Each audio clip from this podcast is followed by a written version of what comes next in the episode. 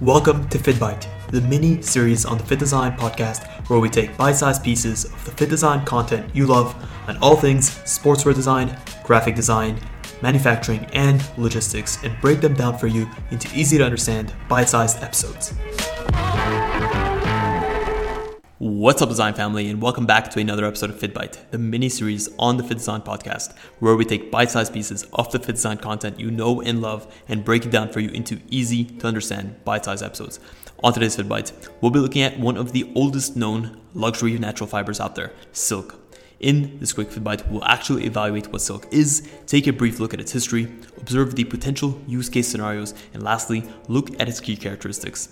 By the end of this bite, you'll be able to walk away with a much better understanding of this ultra high end fiber and effectively evaluate whether or not it would make a good choice in your wardrobe or your upcoming fashion collection.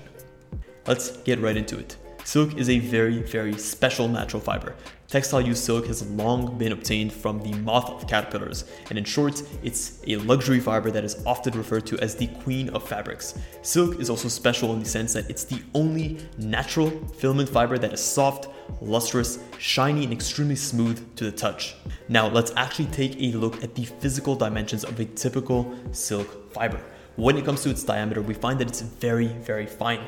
A typical silk fiber diameter ranges between 10 to 13 microns in diameter. And when it comes to the typical staple length, this again is quite surprising. We can have something as small or as short as 500,000 millimeters in length, which is extremely long, and this ranges all the way up to 1.5 million millimeters in length for a single strand.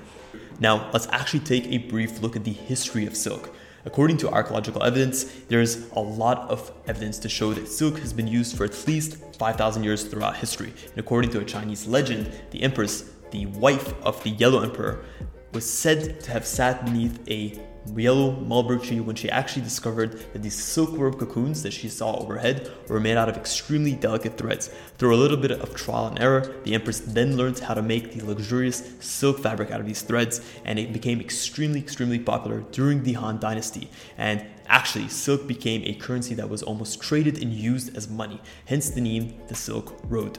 Let's dive into the manufacturing techniques and how silk is actually made. Silk can actually be made by a ton of different types of insects, but the most common types of silk we see are from the caterpillar. A female moth lays between 200 and 300 eggs over a couple days, and these baby eggs or these baby caterpillars can grow from 2 millimeters all the way from 70 millimeters in length during the 25 to 30 days of non-stop eating that they go through.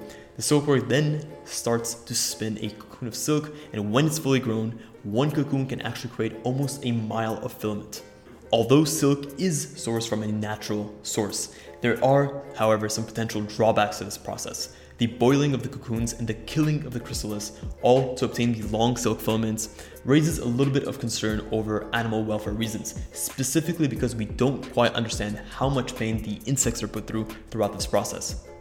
And if you do want something of a more sustainable approach to sourcing silk and you don't want to use the natural traditional silks, there are options out there and they come in the forms of wild tussa silk, ahimsa silk, and organic silk, all three are great and highly, highly desirable and sustainable options to natural silk.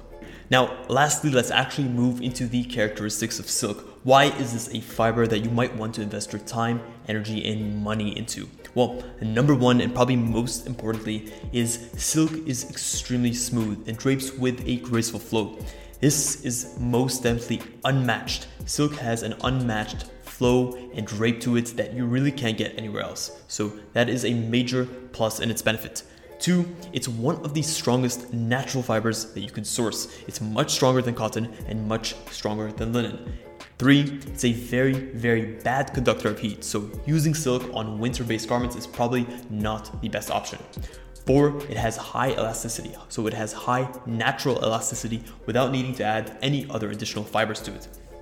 Five, it absorbs and releases moisture very readily and very quickly. So it is a great way to stay cool during the summer months. So we see silk being used on a lot of summertime clothing. Six, it's very, very, it fades over time and it weakens under certain conditions. So the long term durability of silk, especially when not cared for properly, is not the best. Seven, it sheds dust and dirt very, very easily, which is a positive. It doesn't hold on to any of that grime. Eight, it does take its dyes very well, and solid or very vivid colors can be achieved readily and easily.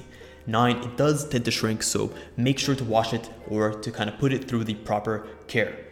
10, it does wrinkle or it doesn't wrinkle. It's very wrinkle resistant and you're always going to get a very consistent and smooth drape out of silk. You're not going to have a silhouette that's interrupted with nasty and sharp wrinkles. And lastly, it does gather static electricity very, very well. So do bear that in mind, especially if you're in a context where static electricity is a main concern. Well, guys, that is it. That is a wrap on this FittBite in terms of everything you wanted to know about silk. If you want to listen to other podcasts like this, where we've gone in depth on other types of fibers, whether natural, semi synthetic, so on and so forth, definitely feel free to subscribe to this podcast playlist. Whether you're listening on Apple Music or Spotify, there's going to be something for you. Guys, also, if you want to schedule a one on one consultation call and you want to discuss anything from your personal style all the way to getting a bit more technical, learning how to set up a fashion business, how to market it, how to create and design authentic and unique apparel, then definitely feel free to check the link in the description and we can schedule a one on one call and I can personally help you and tailor my feedback towards you and your brand. Guys, thank you so much for tuning into this episode of FittBite. Until next week's episode, stay awesome. We hope you enjoyed this episode of FittBite. If you did, please consider leaving a review below. It really does help us out. Let us know what episodes you want to see next, and until next time, stay awesome.